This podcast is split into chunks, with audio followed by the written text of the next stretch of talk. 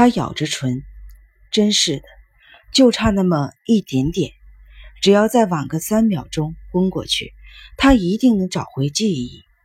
后脑受到的冲击，确实使得遗失记忆的回路通上了电流，即便只是在一瞬间。恢复清醒后，一度濒临复苏的记忆早已消失在遥远的暗冥彼端。他微微的睁眼，看着环绕自己的男人。天花板的荧光灯很刺眼，他知道自己被扔在柔软的沙发上，在他正对面是个身穿橄榄绿的西装、体格结实、头发稀少、苍白的脸上挂着茶色眼镜的男人。男人把头。凑近，仔细地打量着他的脸。我是野本，你认得吗？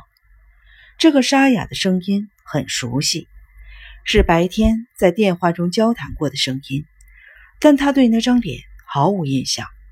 不，他简短的回答。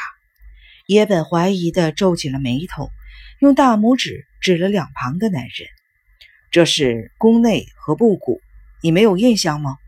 是你的伙伴。”他默默地摇头，烫着卷发、身材过瘦的男人探出身子：“我是宫内啊，喂，你真的不记得我的脸了吗？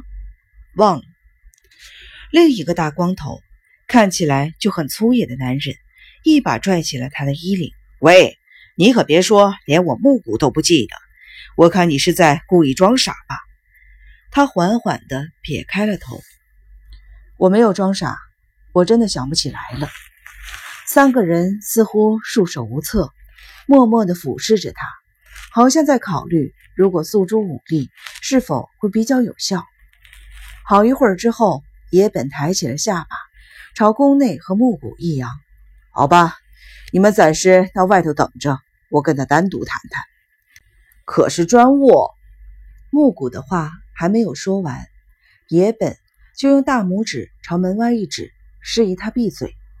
木谷虽然愤愤不平地撇着嘴，但还是在宫内的催促下，不情愿地走出了房间。房内只剩下他们两个人之后，野本一把抓住了新谷的外套前襟，将他从沙发上拽起。我说：“新谷，惹火那两个人会有什么下场？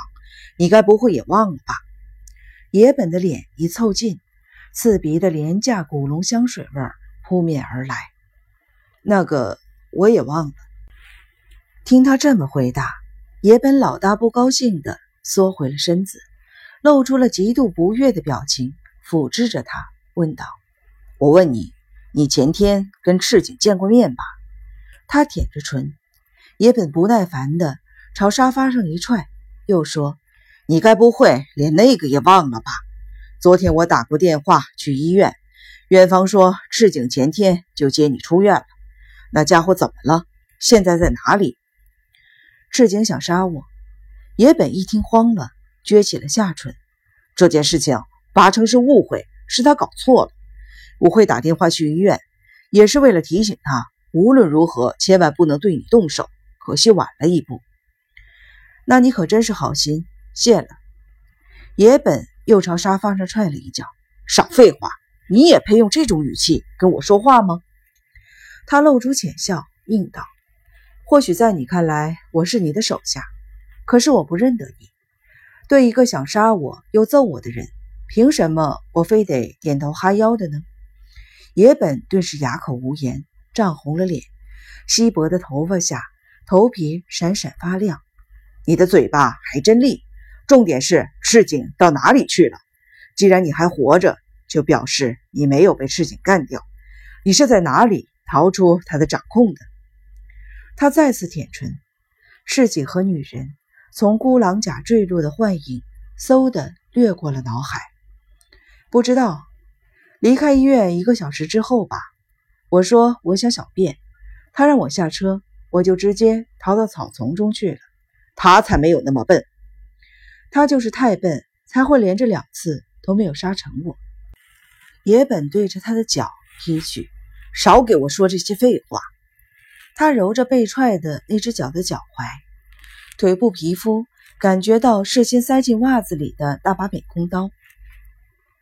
他连忙把手放回了膝上。可是赤井那个家伙从此就无声无息了，当然也没有回家。他究竟上哪里去了？后来的事情我什么都不知道。他也许觉得没脸见你，所以躲到哪里去了吧？说完，他突然想起了被弃置在孤狼甲的车子。那辆车在被人起义报警之前，还有多少日子可以隐瞒呢？不知道那是赤井的车，还是风明星夜的。一旦有人报了警，要不了多久就会传入野本的耳中。不过，只要赤井和女人的尸体没有浮起来，就不会有问题。谁也不能证明是他把两人干掉的。野本挺着肚子，双臂交抱。好，赤井的事情就算了，我还有几件事情要问你，你可要老实的回答。首先，你把照片藏到哪里去了？他眨了两三次眼。什么照片？说是照片，你就该懂了吧？还装什么糊涂？在我面前，你就老实说出来。他缓缓地摇头，不知道，我想不起来。野本的脸颊猛地一抖。那么，你妹妹在哪里？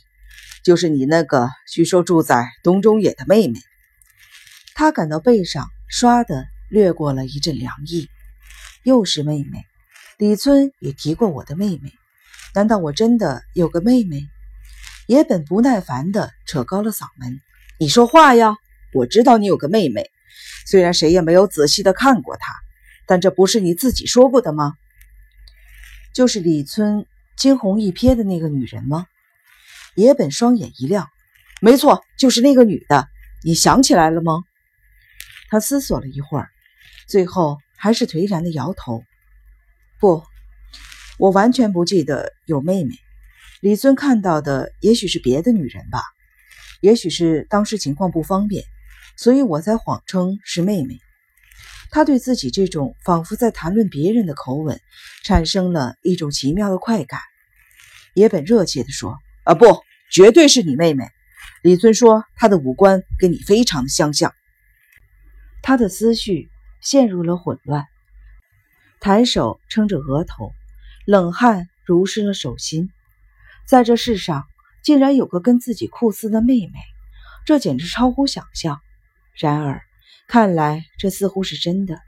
赤井之所以会带个冒牌的妹妹来医院，想必便是基于这样的背景。如果能见到那个所谓的妹妹，他也许能恢复记忆。喂，你说话呀！野本焦躁地抓起他的前襟，一阵乱摇。他任由自己左右的晃动。断断续续的回答：“不行，我也很想想起来，可是想不起来。”野本把他往沙发上一抛，耸着肩，大口的喘气。该死，真是个难缠的家伙。他保持被抛出的姿势，仰脸望着野本：“为什么要杀我？我会失去记忆，也是你们行动失败造成的吧？如果你肯告诉我为什么要杀我。”或许我能想起些什么。少啰嗦，闭嘴！